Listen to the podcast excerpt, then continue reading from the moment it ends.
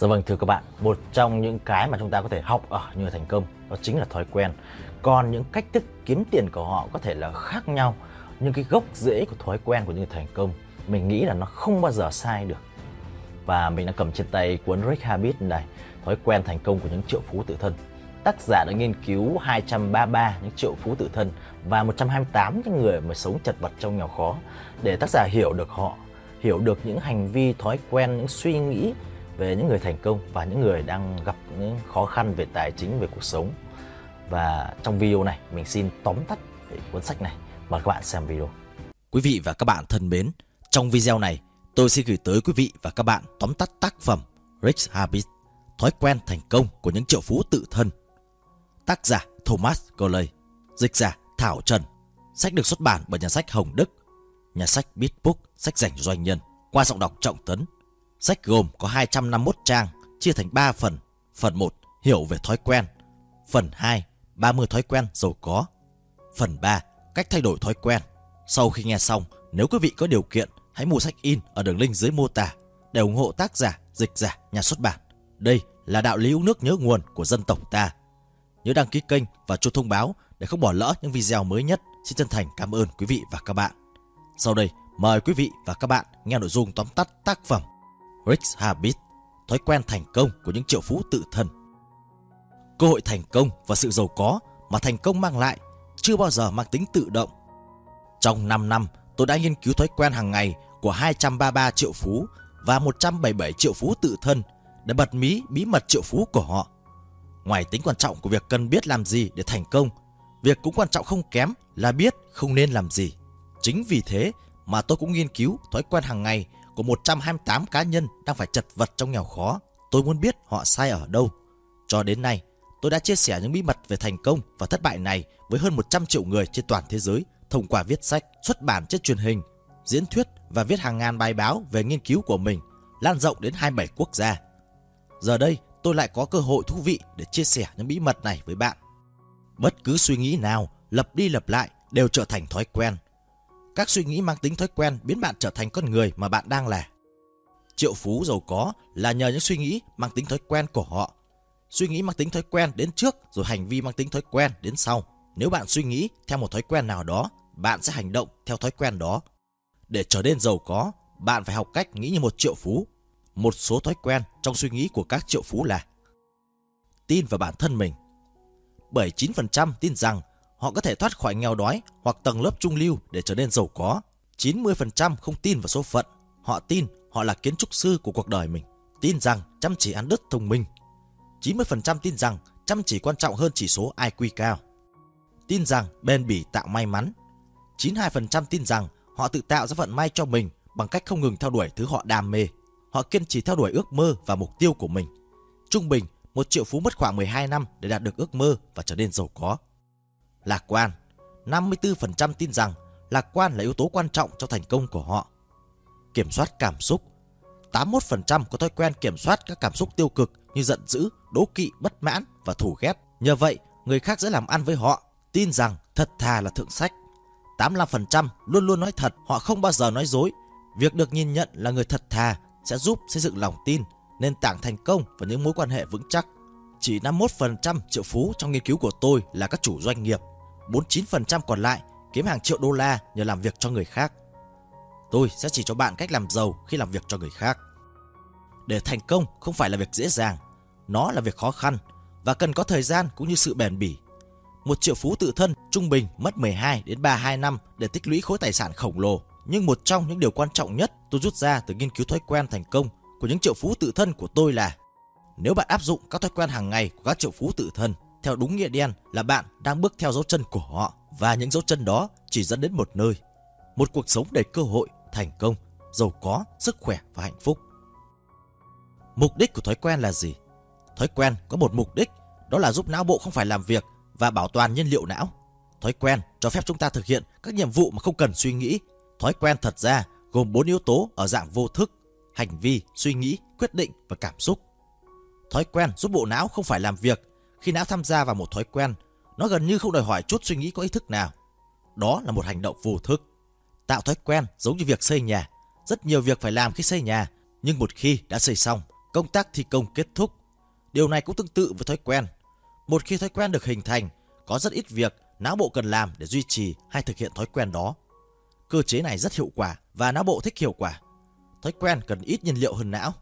Vì hai lý do về hiệu quả và sự bảo tồn nhiên liệu này, bộ não cứ vậy mà yêu thích thói quen, khuyến khích thói quen và chống lại chúng ta khi chúng ta cố gắng loại bỏ hay thay đổi một thói quen hiện tại.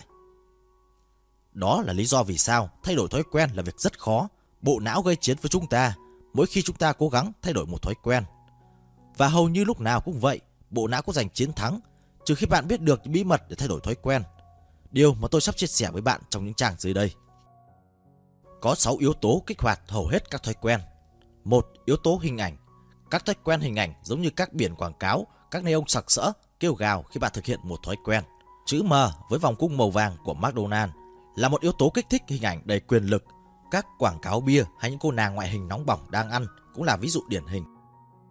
2. Yếu tố âm thanh. Nghe thấy âm thanh gì đó cũng có thể khởi động một thói quen. Khi chuông báo thức kêu, nó kích hoạt việc thức dậy và bắt đầu ngày mới. Khi chúng ta nghe thấy âm báo email, ta được kích thích việc kiểm tra email. Khi chúng ta nghe thấy tiếng con khóc, chúng ta biết đã đến giờ thay bỉm hoặc cho chúng ăn. 3. Yếu tố thời gian. Tất cả chúng ta đều có những thói quen hay làm vào các buổi sáng, trưa, chiều, tối. Ví dụ, buổi sáng ngủ dậy, ta có một loạt thói quen: uống cà phê, tập thể dục, vệ sinh cá nhân, đọc sách, thiền định, vân vân. Từ trưa đến chiều, ta hay có thói quen ăn trưa, tám chuyện, đọc sách, lướt mạng, gọi điện cá nhân, giao lưu, gặp gỡ, vân vân. Buổi tối là thời điểm các thói quen ăn tối, uống rượu, xem tivi, đọc sách, gọi điện cá nhân, tập thể dục, thực hiện một sở thích hoặc hoạt động ngoại khóa, làm vườn, đi bar, vân vân. 4. Yếu tố căng thẳng. Căng thẳng có thể khiến chúng ta thực hiện một thói quen. Căng thẳng là bộ não quá tải, tiêu tốn rất nhiều nhiên liệu. Để bù lại, hạch nền được đặt vào cơ chế hoạt động, thúc giục bạn tìm kiếm thực hiện một thói quen để bảo tồn nhiên liệu não. 5. Yếu tố giao tiếp. Những người chúng ta kết giao có thể là yếu tố kích hoạt thói quen. Một người bạn có thể là nhân tố kích hoạt việc đi bar, một người bạn khác kích hoạt việc tập thể dục, một người bạn khác kích hoạt việc cờ bạc, còn một số người khác lại kích hoạt việc chơi gôn, câu cá, chơi tennis, vân vân. Những người chúng ta kết giao đều là nhân tố kích hoạt thói quen. Chính vì thế, bạn nên tránh xa những người có thói quen xấu. Họ kéo chúng ta trở lên trì trệ bằng cách kích hoạt các thói quen xấu. Tệ hơn là vì các thói quen lan nhanh như virus qua các mạng xã hội, những người này có thể dễ dàng tiêm nhiễm vào chúng ta các thói quen xấu của họ. 6. Yếu tố niềm tin và cảm xúc. Niềm tin và cảm xúc của chúng ta kích hoạt các thói quen. Niềm tin và cảm xúc tiêu cực kích hoạt thói quen xấu. Niềm tin và cảm xúc tích cực kích hoạt thói quen tốt. Nếu chúng ta muốn loại bỏ một thói quen xấu, một trong những cách nhanh nhất và hiệu quả nhất là loại bỏ niềm tin tiêu cực và thay thế nó bằng niềm tin tích cực. Cảm xúc cũng là thứ rất quyền lực, và cảm xúc là một trong những chất xúc tác mạnh mẽ nhất tạo ra niềm tin. Niềm tin được hình thành theo một trong ba cách sau: từ nội tâm, những lời tự nhủ; từ bên ngoài, lời nói của những người có ảnh hưởng lớn đến cuộc sống của bạn như cha mẹ, thầy cô, bạn bè, gia đình, vân vân; các sự kiện có tính cảm xúc, hoàn thành, không hoàn thành một mục tiêu, thắng, thua, thất bại, thành công, vân vân. Đôi khi những người có ảnh hưởng trong cuộc đời của bạn như cha mẹ, bạn bè, thầy cô, sếp, vân vân có thể vô ý tạo ra những niềm tin tiêu cực hạn chế. Những lời phê bình không hay có thể biến thành niềm tin tiêu cực nếu người đưa ra phê bình đó là người chúng ta tôn trọng, yêu quý, kính mến hay ngưỡng mộ. Ngược lại, lời khen có thể trở thành niềm tin tích cực nếu người ta đưa ra lời khen cũng là người chúng ta tôn trọng, yêu quý, kính mến hay ngưỡng mộ. Cốt lõi hầu hết của mọi niềm tin là cảm xúc. Cảm xúc thổi vào nó sự sống. Một khi có niềm tin, những thói quen sẽ theo sau. Khoảng 40% mọi hoạt động hàng ngày của chúng ta là các thói quen, nghĩa là 40% thời gian chúng ta ở trong cơ chế tự động mỗi ngày. Nếu chúng ta có nhiều thói quen tốt hơn thói quen xấu, cuộc sống sẽ trở nên tốt đẹp và ta sẽ hạnh phúc. Nếu chúng ta có nhiều thói quen nghèo khó hơn thói quen giàu có, cuộc sống sẽ khó khăn và ta sẽ gặp bất hạnh. Giống như chiếc bập bênh. Với hầu hết mọi người, bập bênh của họ nghiêng về thói quen xấu hơn là thói quen tốt. Nó nghiêng sai hướng. Chỉ cần thêm vào vài thói quen tốt là có thể khiến chiếc bập bênh đó nghiêng đúng hướng và làm thay đổi cuộc đời ta mãi mãi. Trái lại, chỉ cần bỏ bớt vài thói quen xấu cũng có thể làm chiếc bập bênh nghiêng đúng hướng và đồng thời có ảnh hưởng tích cực đến cuộc đời ta. Có hai loại thói quen. Một, Thói quen thông thường. 2. Thói quen cột mốc. Thói quen thông thường là những thói quen đơn giản, cơ bản, riêng rẽ.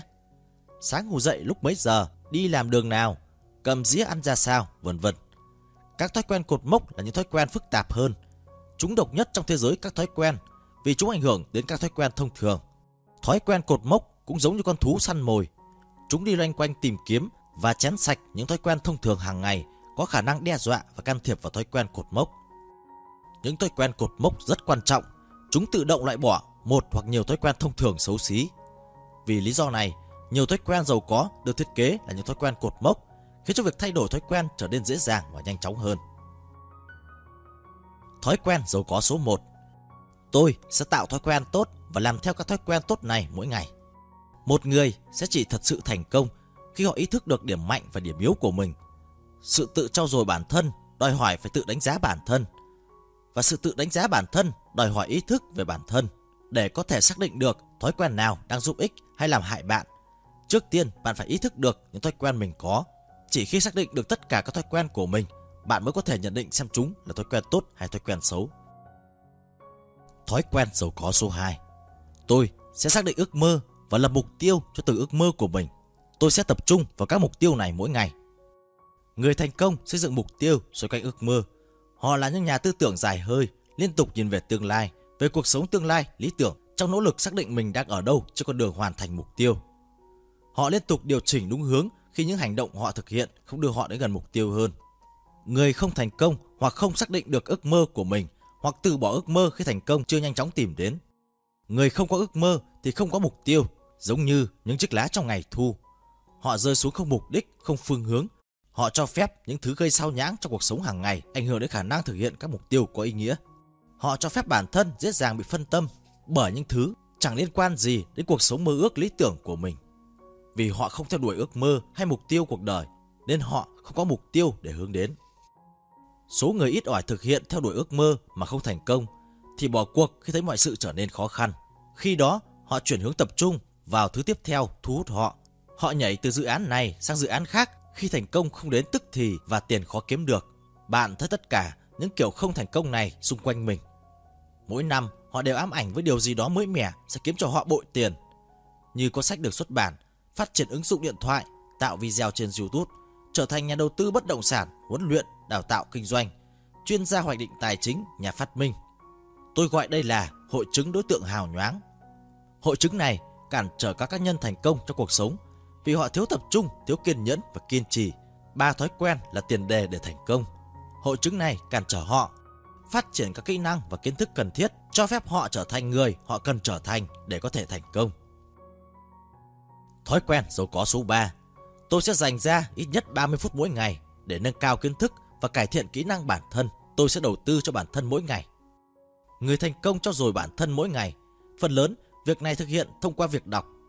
Họ đọc mọi thứ liên quan đến công việc, công ty, ước mơ của họ đang theo đuổi hay mục tiêu hỗ trợ cho ước mơ của họ. Họ quan tâm đến ngành nghề, chuyên môn, giao thương hay thị trường ngách của mình và cập nhật các thay đổi diễn ra. Họ không lãng phí thời gian vào những thứ như TV, xem phim hay lướt mạng.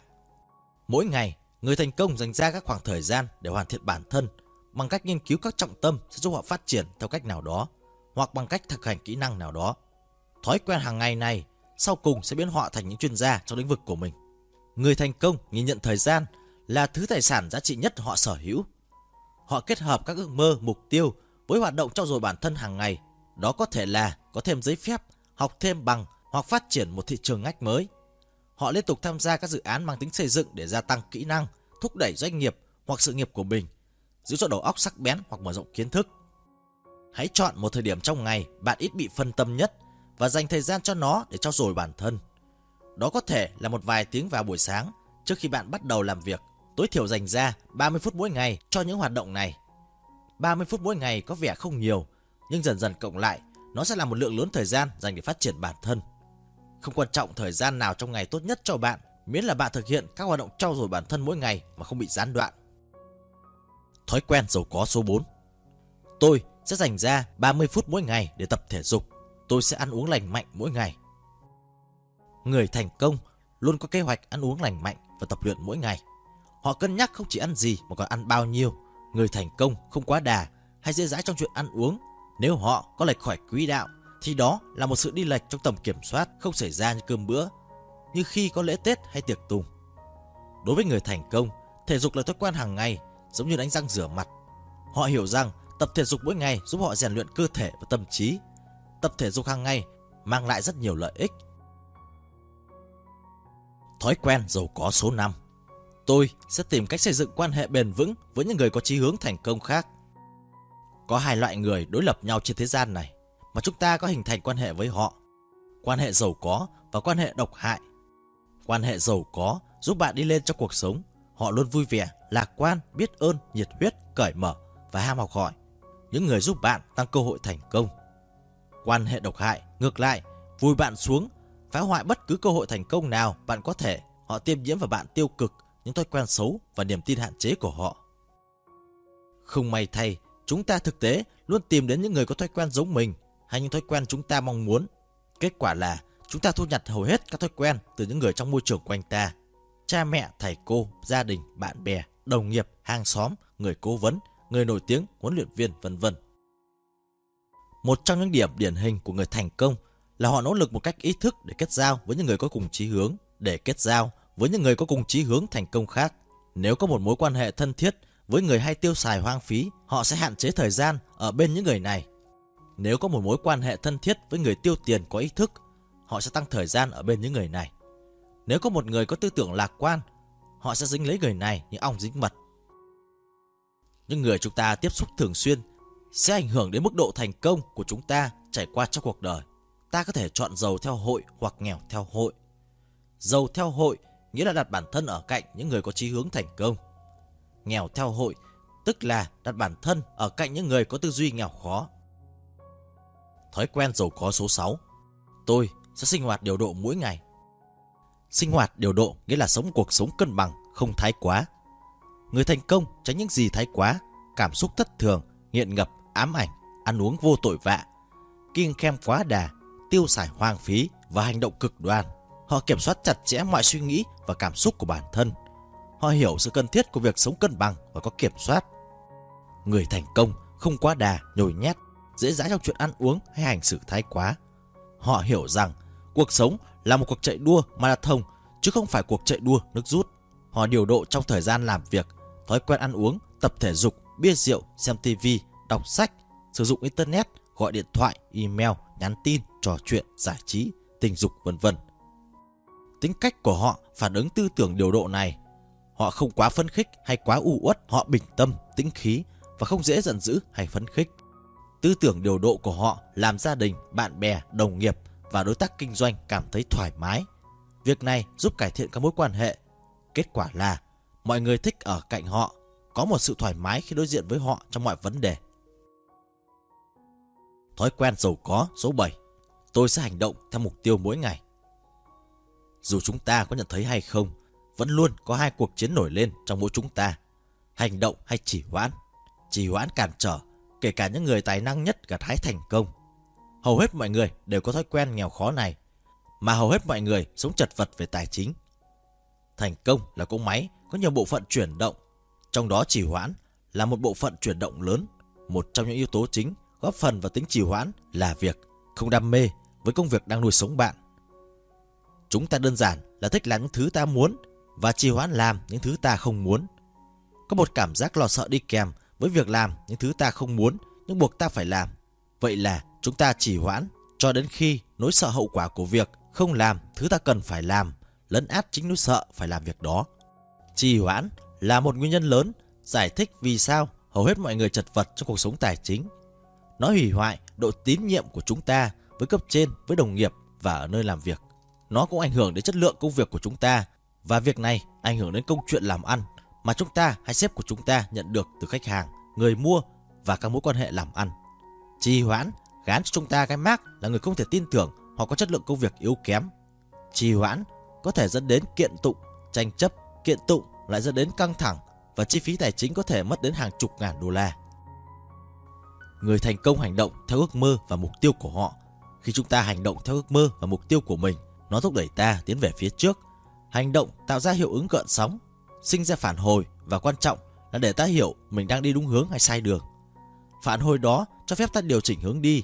Hành động bồi đắp hạnh phúc, nó giúp giảm stress. Stress là sản phẩm phụ của việc không làm những thứ ta biết ta nên làm. Thói quen giàu có số 8, tôi sẽ thực hành tư duy tích cực mỗi ngày. Bạn đã bao giờ đến trường đua ngựa chưa? Nếu đã từng, bạn hẳn biết rằng ngay trước khi cuộc đua bắt đầu, các chú ngựa bị lùa một cách hỗn loạn đến cửa chờ đua. Cửa vẫn sẽ đóng cho đến khi tiếng súng vang lên. Chính tại lúc đó, các cánh cửa bật mở và lũ ngựa sổ ra, cắm đầu cắm cổ phi về đích. Nhưng trước khi cánh cửa được mở, chẳng có gì xảy ra. Cuộc đua không bắt đầu cho đến khi cửa được mở. Với hầu hết mọi người, cánh cửa của họ cũng bị đóng kín cả cuộc đời. Suy nghĩ của họ kìm hãm họ bắt đầu cuộc đua để chinh phục và chiến thắng. Bất cứ suy nghĩ nào thường xuyên được lặp lại sẽ đều trở thành suy nghĩ theo thói quen. Suy nghĩ theo thói quen chỉ đạo bạn có những hành động tốt hoặc xấu. Chừng nào suy nghĩ của bạn còn mắc kẹt trong tiêu cực, bi quan, bảo thủ trước cái mới và chết ngộp trong những niềm tin hạn chế, chừng đó bạn còn không thể bắt đầu cuộc đua hay về đến vạch đích. Cuộc đua đó biểu hiện cho sự theo đuổi và hoàn thành những mục tiêu đằng sau ước mơ của bạn. Vạch đích biểu hiện cho việc đạt được ước mơ. 95% dân số không bao giờ bước ra khỏi cánh cửa vì những suy nghĩ kìm hãm họ. Theo các nghiên cứu khoa học mới nhất về khả năng giải quyết các vấn đề phức tạp thông qua suy nghĩ sáng tạo, hay được biết đến là khả năng nhìn thấu, thì tiêu cực làm ức chế khả năng tư duy mạch lạc của bạn. Người không hạnh phúc có khuynh hướng mang những suy nghĩ bất hạnh, bi quan. Trái lại, người hạnh phúc có khuynh hướng mang những suy nghĩ vui vẻ, lạc quan. Các nhà tâm lý học nhận thức gọi khuynh hướng nhìn nhận thế giới thông qua lăng kính tiêu cực hoặc lăng kính tích cực này là tương đẳng tâm trạng. Khi bạn nhìn thế giới với tiêu cực thông qua lăng kính đó, điểm tập trung của bạn bị co hẹp lại và bạn không thấy gì khác ngoài vấn đề của mình. Bạn bị che mắt trước những giải pháp và cơ hội. Cái nhìn tiêu cực gây ra tầm nhìn hình ống, làm hạn chế tính sáng tạo. Nếu bạn là một trong những người đang sống chật vật về tài chính, cái nhìn tiêu cực giống như đổ thêm dầu vào lửa, làm cháy thêm ngọn lửa tiêu cực và kéo lê thê thêm một cuộc đời thất nghiệp, nghèo đói hay cận nghèo. Ngược lại, cái nhìn tích cực cũng theo nghiên cứu này nâng cao khả năng giải quyết vấn đề một cách sáng tạo. Cái nhìn tích cực giúp mở mang tư duy và ý thức, nó mở ra giải pháp và cơ hội. Nếu bạn nghèo khó, cách nhìn tích cực là phương diện duy nhất giúp bạn thoát khỏi cuộc đời thất nghiệp, nghèo khó hay cận nghèo. Thói quen giàu có số 9. Tôi sẽ tiết kiệm và đầu tư ít nhất 10% thu nhập. Người thành công tạo một thói quen từ rất lâu trước khi họ trở nên giàu có là tiết kiệm ít nhất 10% thu nhập và cẩn trọng đầu tư những khoản tiết kiệm này. Họ coi tiết kiệm là hóa đơn quan trọng nhất phải thanh toán. Thực tế, trước khi thanh toán bất kỳ hóa đơn nào, người thành công luôn trích ra 10% thu nhập để tiết kiệm, đầu tư hay đưa vào quỹ hưu trí nào đó. Sau đó, họ liên tục đầu tư những khoản tiết kiệm này một cách khôn ngoan, theo dõi các khoản đầu tư thường xuyên và đặt ra các mục tiêu thực tế về hoàn vốn đầu tư. Họ chỉ dùng đến chuyên gia tài chính có năng lực nhất để tối đa hóa thu nhập và tối thiểu hóa thuế má. Họ dùng dịch vụ của các chuyên gia như kế toán viên công chứng được cấp phép, chuyên gia hoạch định tài chính được cấp phép hay luật sư cố vấn. Họ sử dụng những chuyên gia này giúp họ quản lý tiền bạc, thuế má và bảo vệ tài sản. Thói quen giàu có số 10. Tôi sẽ kiểm soát ngôn từ và cảm xúc của mình mỗi ngày. Không phải nghĩ gì cũng cần nói ra và không phải thấy sao cũng cần biểu lộ. Người thành công luôn làm chủ lời nói và cảm xúc của họ. Họ hiểu rằng nói ra bất cứ điều gì trong đầu có thể làm hỏng mối quan hệ với những người đáng nhẽ có thể giúp họ đạt được ước mơ và mục tiêu. Họ không dễ giận dữ, đố kỵ, kích động, buồn bã hay bị chi phối bởi những cảm xúc vụn vặt khác. Họ gạt đi mọi cảm xúc tiêu cực. Họ không cho phép những cảm xúc này nhen nhóm dù chỉ một giây trong đời. Họ hiểu rằng cảm xúc tiêu cực khiến họ đưa ra quyết định tồi, dẫn đến hệ quả xấu. Họ thay thế những cảm xúc tiêu cực này bằng những cảm xúc tích cực. Khi đối mặt với hoàn cảnh khó khăn, họ dùng đến kỹ thuật sau: suy nghĩ, đánh giá và phản ứng. Suy nghĩ cho họ thời gian để hiểu tình hình. Đánh giá tình hình giúp kéo dài thời gian, xác định phương hướng hành động đúng đắn. Phản ứng là việc cuối cùng họ làm và khả năng lớn đó là phản ứng phù hợp, vì họ đã dành thời gian lựa chọn nó. Ngôn từ sử dụng hàng ngày tạo ra nhận thức. Ngôn từ giống như thỏi nam châm, hút mọi kiểu người đến cạnh ta. Người giàu nhận ra điều đó rất lâu trước khi họ trở nên giàu có. Bạn càng am hiểu ngôn từ, bạn càng có khả năng truyền đạt những điều bạn biết. Nếu bạn muốn tạo ra hình ảnh là một người thông minh, bạn phải tăng vốn từ vựng và biết sử dụng chúng trong giao tiếp. Học từ mới giúp phát triển con người, cá nhân của bạn. Chúng làm tăng sự tự tin, chúng thay đổi bạn. Người thành công rất ý thức về ngôn từ sử dụng trong khi giao tiếp với người khác. Họ chọn những từ ngữ sẽ không gây xúc phạm người khác. Họ sử dụng ngôn từ để củng cố sự nhìn nhận của họ về chính mình và đồng thời củng cố cách nhìn người khác về họ, và đồng thời củng cố cách người khác nhìn nhận về họ. Thói quen giàu có số 11. Tôi sẽ làm công việc mình yêu thích. Hầu hết mọi người đều rất giỏi làm theo. Chúng ta trở nên quen với việc làm theo những gì được bảo. Thói quen này đã sớm hình thành trong cuộc đời mỗi người. Các bậc cha mẹ vì muốn tốt cho con mà khiến chúng làm những việc chúng không muốn. Dậy sớm đi học, ăn rau xanh, làm bài tập về nhà, làm việc nhà, vân vân. Thói quen làm theo những gì được bảo đã gieo vào chúng từ khi còn bé. Nhưng rồi chúng ta trở thành người lớn. Về mặt sinh lý, quá trình dậy thì này bắt đầu tuổi 14 và kéo dài tuổi 21. Một số bậc cha mẹ nhận ra sự chuyển mình này và bắt đầu giao quyền quyết định cuộc đời cho chính chúng ta. Họ khuyến khích chúng ta tự chịu trách nhiệm cá nhân. Họ để chúng ta mắc sai lầm và trải nghiệm một vài thực hiện khó khăn của cuộc sống, nhưng vẫn ở bên cạnh chúng ta, cho ta lời khuyên và hướng đi khi mọi chuyện không như ý. Không may là các bậc cha mẹ như vậy chỉ chiếm số ít. Hầu hết họ đều tiếp tục kiểm soát cuộc sống con cái cho đến khi chúng 20 tuổi, không để chúng phải suy nghĩ và hành động độc lập. Đôi khi họ được gọi là những bậc cha mẹ trực thăng. Khi đó chúng ta phải theo đuổi mục tiêu và ước mơ của cha mẹ mình thay vì mục tiêu và ước mơ của chính mình. Chúng ta dựa chiếc thang cuộc đời mình và bức tường của cha mẹ và trèo lên chiếc thang đó trong gần hết đời mình. Một lúc nào đó, ta nhận ra rằng mình không hề hạnh phúc khi làm những việc mình đang làm và cảm thấy chán nản, thoái chí với công việc ấy. Cảm giác không vui vẻ đó thường xuất hiện khi ta đang ở giữa hoặc độ tuổi 30. Khi chúng ta đã có con cái, chúng ta trở nên tiến thoái lưỡng nan vì đã tin rằng mình không có lựa chọn nào khác ngoài tiếp tục leo lên chiếc thang cha mẹ đã định sẵn để chu cấp cho gia đình riêng của mình. Làm sao để bạn bứt phá? Làm sao để bạn rút chiếc thang cuộc đời mình ra khỏi bức tường của người khác và dựng nó thành bức tường của mình? Bạn cần hành động theo mục tiêu và ước mơ của mình. Hãy dành những khoảng thời gian nho nhỏ để theo đuổi mục tiêu, ước mơ cá nhân của bạn vào sáng sớm, tối muộn hay cuối tuần. Có thể làm lớn thêm bức tường của bạn nếu bạn dành cho nó chút thời gian, bất cứ lúc nào, mỗi ngày và hàng ngày. Thói quen giàu có số 12. Tôi sẽ không bao giờ từ bỏ giấc mơ. Người kiên trì nhất sẽ là người thành công nhất trong cuộc sống và tích lũy được nhiều tài sản nhất. Kiên trì nghĩa là không bao giờ từ bỏ ước mơ. Người thành công theo đuổi ước mơ cho đến khi họ thành công, qua đời hay mất khả năng làm việc. Kể cả phá sản hay ly dị cũng không làm họ ngừng theo đuổi ước mơ. Kiên trì nghĩa là hành động mỗi ngày theo mục tiêu hướng đến ước mơ, cho dù muốn hay không. Nghĩa là không bao giờ đầu hàng trước sự ngờ vực. Có những ngày mọi việc suôn sẻ, nhưng đa phần những ngày theo đuổi ước mơ sẽ không theo ý ta. Đơn giản và cuộc sống là như vậy. Để thực hiện hóa ước mơ, cần thời gian và cần sự kiên trì. Khi mọi chuyện không như ý, đó là lúc tâm trí chúng ta đầy ắp những ngờ vực. Thứ làm người thành công khác người thường là họ kiên trì, kể cả khi đời không như mơ, và tiêm vào họ đầy những ngờ vực. Kiên trì nghĩa là vẫn tiếp tục dù mắc đủ mọi sai lầm. Người thành công coi sai lầm không là gì khác ngoài trải nghiệm học hỏi. Kiên trì nghĩa là tự đứng dậy sau khi nếm trải hết thất bại này đến thất bại khác. Chúng ta chỉ thất bại khi ta từ bỏ.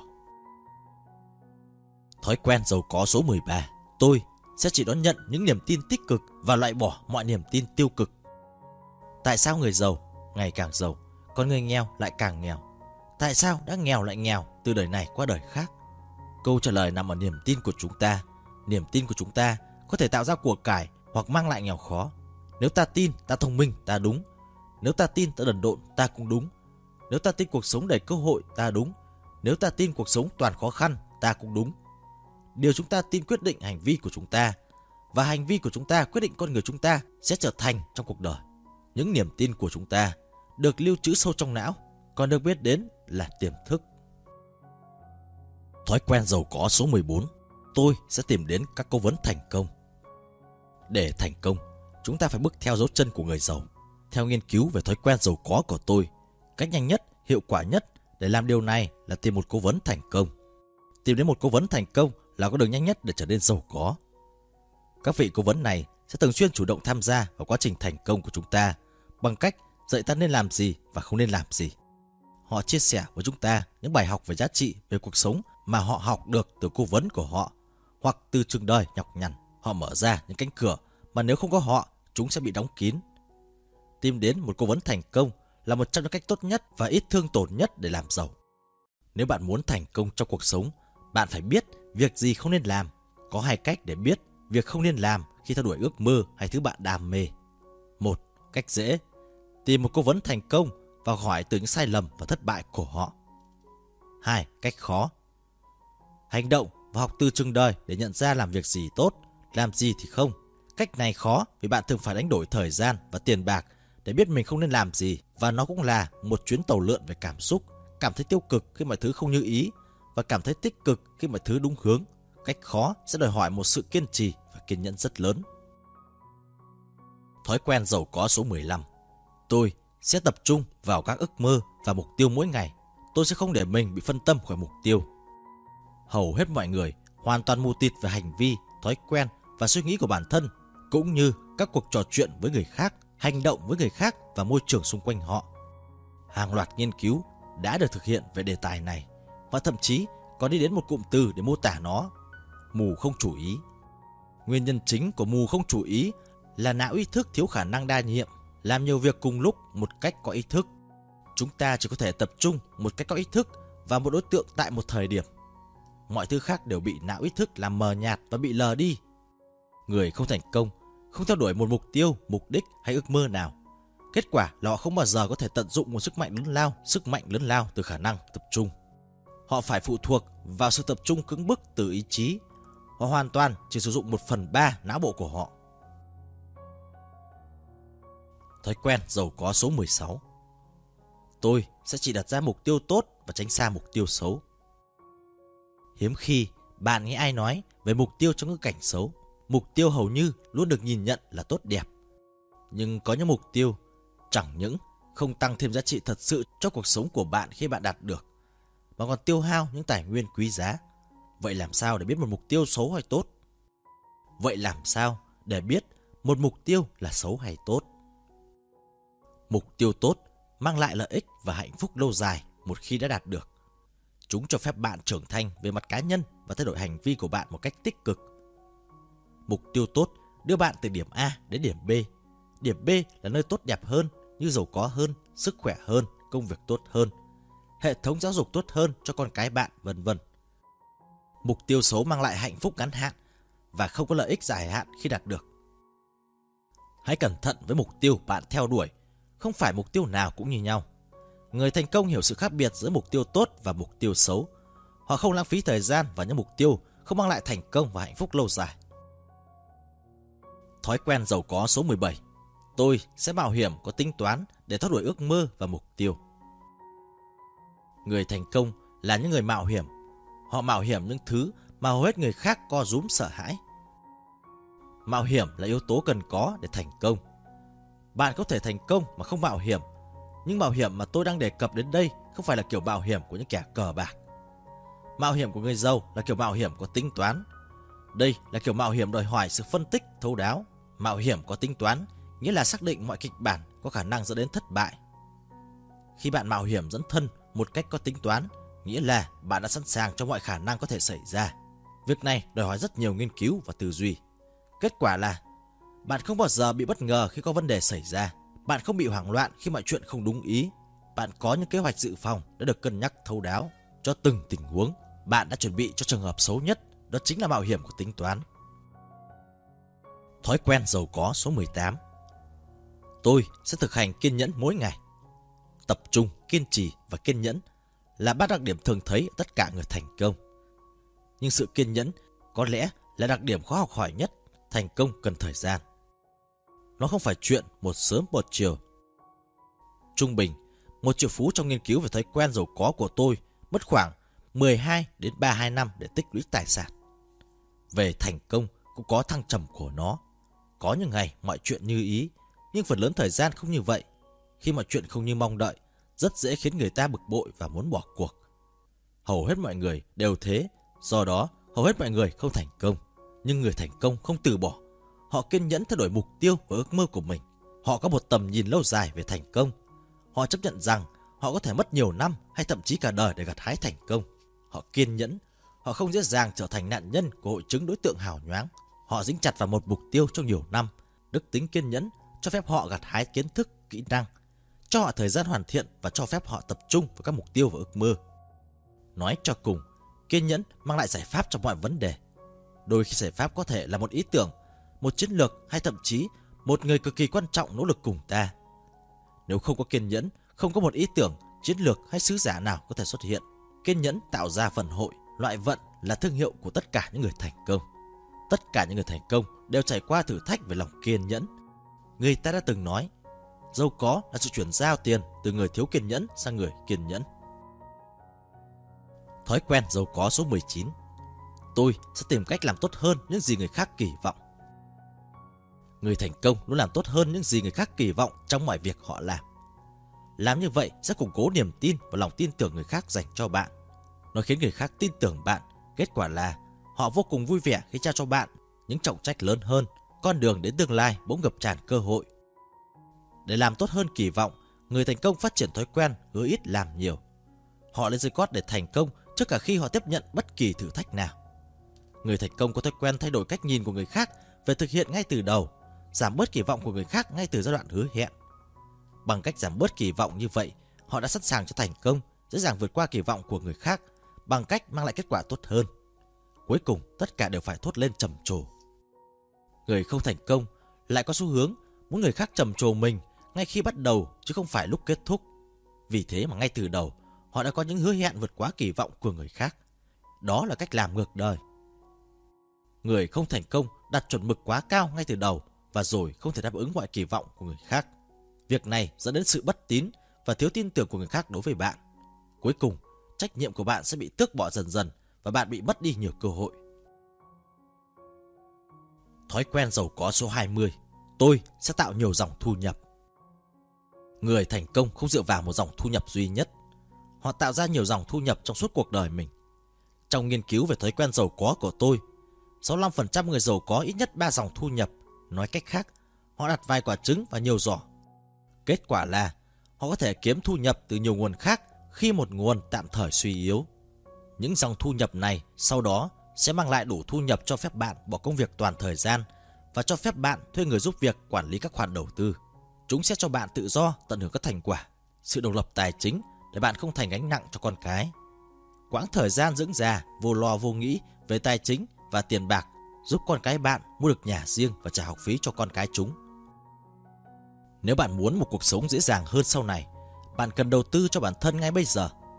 Hãy tìm thứ gì đó bạn thật sự đam mê và có tiềm năng tạo thêm dòng thu nhập. Đam mê là chìa khóa.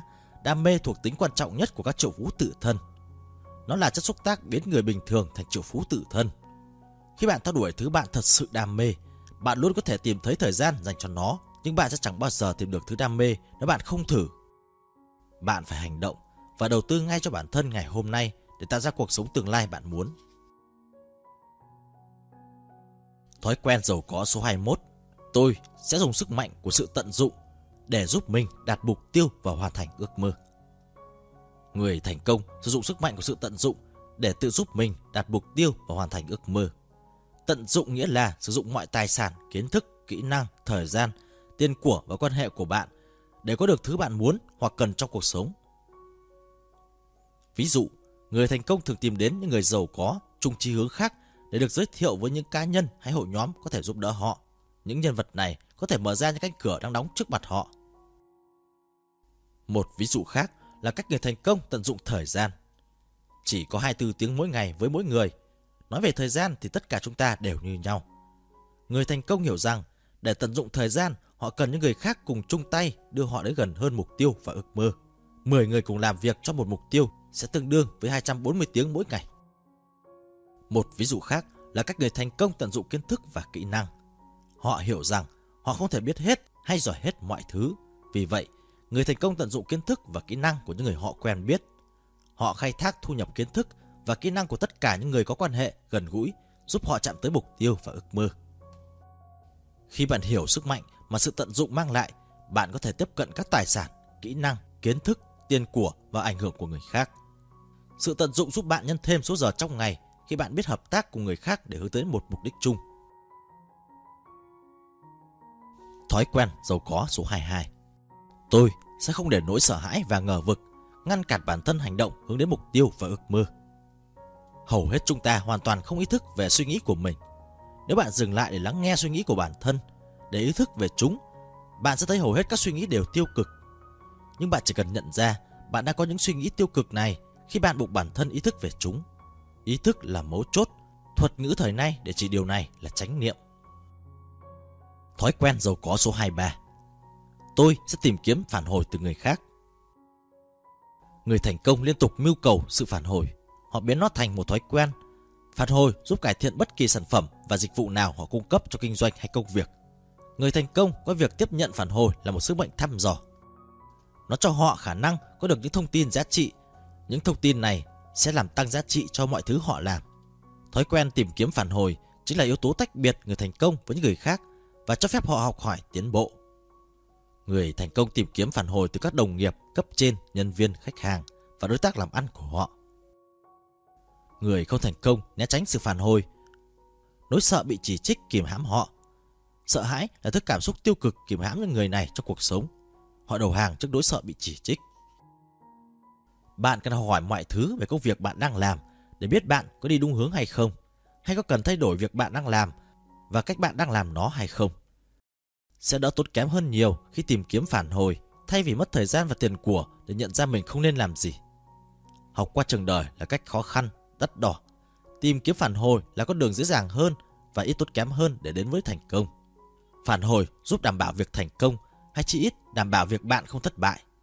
Nếu bạn hay né tránh phản hồi là bạn đang tồn tại bằng nỗi sợ. Thói quen giàu có số 24.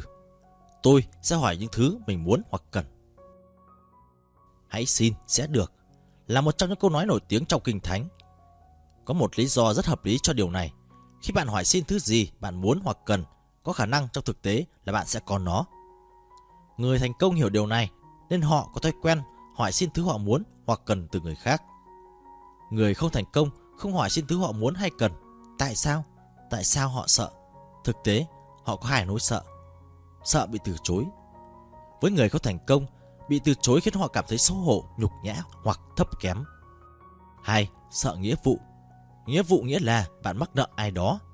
Ai đó giúp đỡ bạn và mắc nợ họ. Người không thành công không nhờ người khác giúp đỡ vì họ không muốn cảm thấy phải có nghĩa vụ với người khác. Mặt khác, người thành công sử dụng hai chiến lược sau giúp họ vượt qua hai nỗi sợ này. 1. Họ quản lý kỳ vọng của bản thân. Họ quản lý kỳ vọng của bản thân bằng cách xác định sẵn là sẽ bị từ chối khi hỏi xin sự giúp đỡ. Họ thật sự chờ đợi sự từ chối, và nếu đúng bị từ chối thật, họ chẳng thấy sao cả. Họ không cảm thấy không vui hay buồn bã vì họ đã lường trước được cảm giác này rồi. Còn nếu đối tượng bất ngờ đồng ý, họ sẽ trở nên vô cùng hạnh phúc, lạc quan và hào hứng. 2. Họ hiểu rằng nghĩa vụ tạo ra sự hợp tác. Người thành công hiểu rằng khi họ có nghĩa vụ với một người, điều đó thật sự củng cố mối quan hệ của họ với người đó. Nghĩa vụ nuôi dưỡng sự hợp tác. Người thành công hiểu rằng họ cần sự hợp tác để thành công trong cuộc sống. Nghĩa vụ là một cách để có được những cộng sự giá trị. Thói quen giàu có số 25. Tôi sẽ lập danh sách những thứ cá nhân không được làm và thực hiện theo mỗi ngày. Tất cả chúng ta đều nghe đến danh sách các việc cần làm. Một danh sách việc cần làm hiệu quả nhất là phải bao gồm các hoạt động hàng ngày giúp ta thúc đẩy bản thân về con đường đạt được mục tiêu và hoàn thành ước mơ. Nhưng có lẽ bạn chưa bao giờ nghe đến danh sách các việc không được làm. Danh sách các việc không được làm là một danh sách bao gồm những việc bạn không bao giờ nên làm vì chúng hoặc gây lãng phí thời gian, hoặc là thói quen xấu, hoặc cản trở bạn có một cuộc sống hạnh phúc và thành công. Danh sách việc không được làm sẽ dẫn bạn đi nốt nửa chặng đường còn lại. Thói quen giàu có số 26. Tôi sẽ không ngại đặt câu hỏi để học hỏi từ người khác. Một quan niệm sai lầm phổ biến là người thành công không đặt câu hỏi. Nếu ai đó liên tục đặt câu hỏi, họ sẽ được mặc định rằng chắc hẳn vì họ không thông minh, không am hiểu thì mới phải làm thế. Nhưng thật ra, đặt câu hỏi là việc thông minh nhất bạn có thể làm nếu bạn muốn thành công trong cuộc sống. Người thành công phát hiện ra điều này từ rất lâu rồi họ mới trở nên thành công. Họ bị ám ảnh với việc đặt câu hỏi. Họ hiểu rằng đặt câu hỏi chỉ là một cách khác để có được kiến thức. Với họ, đặt câu hỏi giúp họ tiết kiệm cả đống thời gian nắm bắt thông tin mới. Thói quen giàu có số 27. Tôi sẽ tìm cách gia tăng giá trị cuộc sống của người khác. Người thành công hiểu rằng để nhận lại, trước tiên bạn phải cho đi, Đây là một trong những quy luật của vũ trụ bất di bất dịch về thành công. Thói quen giàu có số 28. Tôi sẽ nuôi dưỡng thói quen tạo hạnh phúc. Một trong những vấn đề của hạnh phúc là tất cả chúng ta đều được lập trình đi tìm hạnh phúc. Như thể nó là một mục tiêu vậy. Thế nên chúng ta ra ngoài mua sắm những thứ làm ta hạnh phúc. Mua sắm tạo ra niềm hạnh phúc ngắn hạn. Cuối cùng niềm hạnh phúc ấy nhạt dần. Trong khi đó tiền vẫn mất hoặc nợ vẫn phải trả. Và việc này mang lại bất hạnh lâu dài. Thói quen giàu có số 29. Tôi sẽ dạy người khác cách đối xử với mình. Người thành công hiểu rằng nếu bạn muốn được người khác tôn trọng và đối xử đúng mực, bạn phải dạy họ cách tôn trọng và đối xử với bạn đúng mực. Người thành công không để người khác giẫm đạp lên mình. Họ nói không nhiều hơn nói có. Họ dạy người khác trân trọng thời gian của họ. Người không thành công cho phép người khác giày xéo mình, vì họ có lòng tự tôn thấp và không quý trọng thời gian của bản thân như người thành công, nên họ cho phép người khác lạm dụng họ. Dưới đây là một vài hướng dẫn về cách dạy người khác đối xử với bạn bằng sự tôn trọng và bạn xứng đáng. Ngừng nói có với tất cả mọi thứ. Nói không gửi đi thông điệp rằng thời gian của bạn có giá trị. Thi thoảng hãy nói không để người khác biết rằng họ không thể lợi dụng bạn. Đừng nhường bộ người khác chỉ để giữ hòa khí. Dừng hết thời gian của bạn theo nguyện vọng của người khác sẽ gửi thông điệp mạnh mẽ rằng bạn yếu đuối. Thi thoảng hãy khó bảo một chút. Hãy để người khác biết rằng bạn là kẻ đáng dè chừng, rằng bạn mạnh mẽ và bạn tự tin. Nhân nhượng sẽ khiến người khác nghĩ rằng bạn kém cỏi. Đừng dao động. Hãy đứng vững với những gì bạn tin tưởng. Nếu bạn liên tục đổi ý hay cho phép người khác thay đổi quan điểm của bạn, bạn đang gửi đi thông điệp rằng bạn dễ bị thao túng. Bạn đang dạy người khác cách thao túng bạn. Thói quen giàu có số 30. Tôi sẽ tìm kiếm những sứ giả giúp tôi hoàn thành mục tiêu và ước mơ của mình.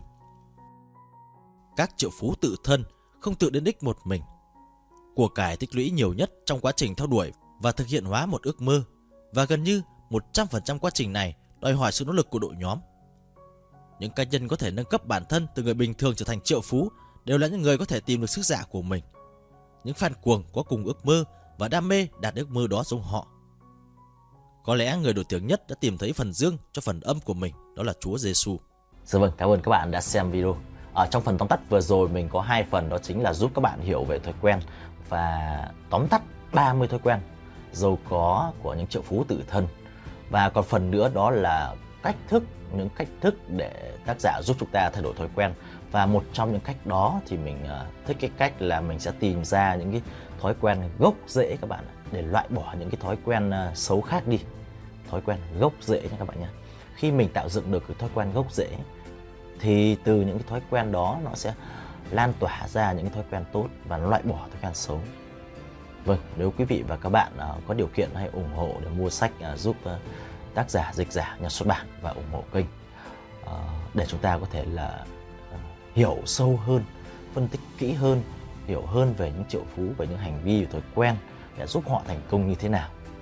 Và mình chắc chắn đây là cuốn sách cực kỳ đặc biệt cho những ai muốn phát triển bản thân, muốn vươn lên giàu có, thành công trong cuộc sống. Cảm ơn các bạn đã xem video. Xin chào và hẹn gặp lại.